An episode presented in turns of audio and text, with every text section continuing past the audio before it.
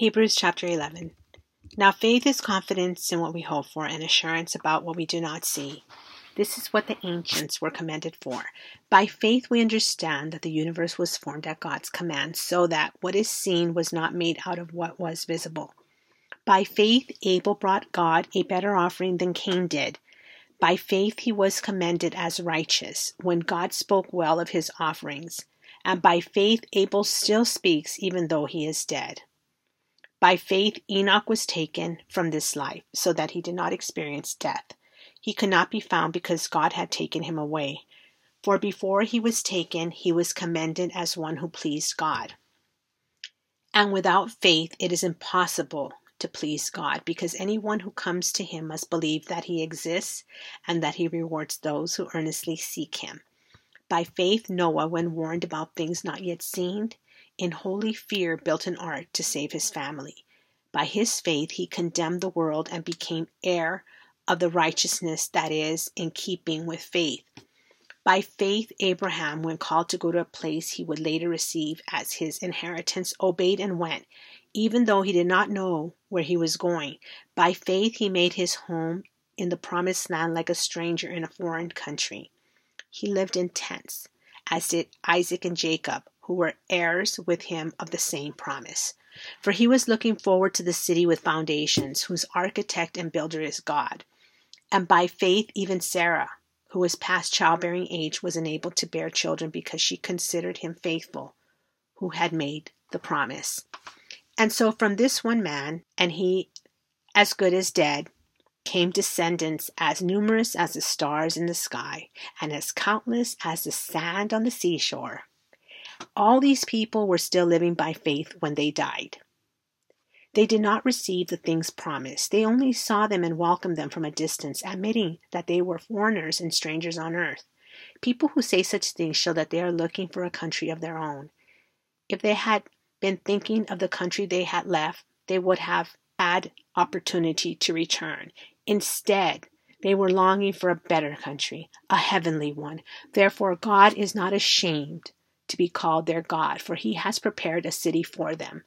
By faith, Abraham, when God tested him, offered him Isaac as a sacrifice. He who had embraced the promise was about to sacrifice his one and only son, even though God had said to him, It is through Isaac that your offspring will be reckoned. Abraham reasoned that God could even raise the dead. And so, in a manner of speaking, he did receive Isaac back from death. By faith, Isaac blessed Jacob and Esau in regard to their future.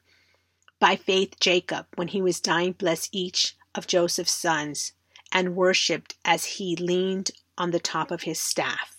By faith, Joseph, when his end was near, spoke about the exodus of the Israelites from Egypt and gave instructions concerning the burial of his bones. By faith, Moses' parents hid him for three months after he was born because they saw he was no ordinary child and that and they were not afraid of the king's edict. By faith, Moses, when he had grown up, refused to be known as the son of Pharaoh's daughter.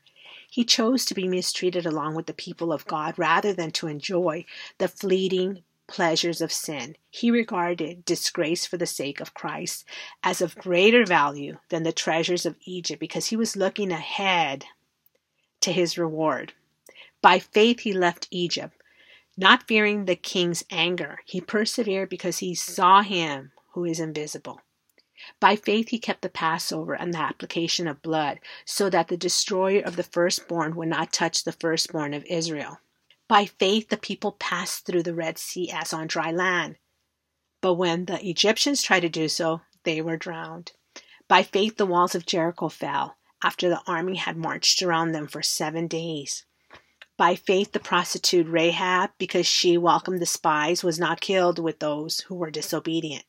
And what more shall I say? I do not have time to tell you about Gideon, Barak, Samson, and Jephthah, about David and Samuel and the prophets, who through faith conquered kingdoms, administered justice, and gained what was promised, who shut the mouths of lions, quenched the fury of the flames, and escaped the edge of the sword, whose weakness was turned to strength, and who became powerful in battle and routed foreign armies. Women received back their dead, raised to life again. There were others who were tortured, refusing to be released so that they might gain an even better resurrection. Some faced jeers and flogging, and even chains and imprisonment. They were put to death by stoning. They were sawed in two. They were killed by the sword. They went about in sheepskins and goatskins, destitute, persecuted, and mistreated. The world was not worthy of them. They wandered in deserts and mountains, living in caves and in holes in the ground. These were all commended for their faith, yet none of them received what had been promised, since God had planned something better for us so that only together with us would they be made perfect. Hebrews chapter 12. Therefore, since we are surrounded by such a great cloud of witnesses, let us throw off everything that hinders and the sin that so easily entangles, and let us run with perseverance the race marked out for us, fixing our eyes on Jesus, the pioneer and perfecter of faith. For the joy set before him, he endured the cross scorning its shame, and sat down at the right hand of the throne of God. Consider him who endured such opposition from sinners, so that you will not grow weary and lose heart. In your struggle against sin, you have not yet resisted to the point of shedding your blood. And have you completely forgotten this word of encouragement that addresses you as a father addresses his son? It says, My son, do not make light of the Lord's discipline and do not lose heart when he rebukes you. Because the Lord disciplines the one he loves, and he chastens everyone he accepts as his son. Endure hardship as discipline. God is treating you as his children, for what children are not disciplined by their father? If you are not disciplined, and everyone undergoes discipline, then you are not legitimate, not true sons and daughters at all. Moreover, we have all had human fathers who disciplined us and we respected them for it. How much more should we submit to the Father of spirits and live? They disciplined us for a little while, as they, though, thought best. But God disciplines us for our good in order that we may share in His holiness. No discipline seems pleasant at the time, but painful. Later on, however, it produces the harvest of righteousness and a peace for those who have been trained by it. Therefore, straighten your feeble arms and weak knees, make level paths for your feet, so that the lame may not be disabled, but rather healed. Make every effort to live in peace with everyone and to be holy. Without holiness, no one will see the Lord. See to it that no one falls short of the grace of God and that no bitter root grows up to cause trouble and defile many.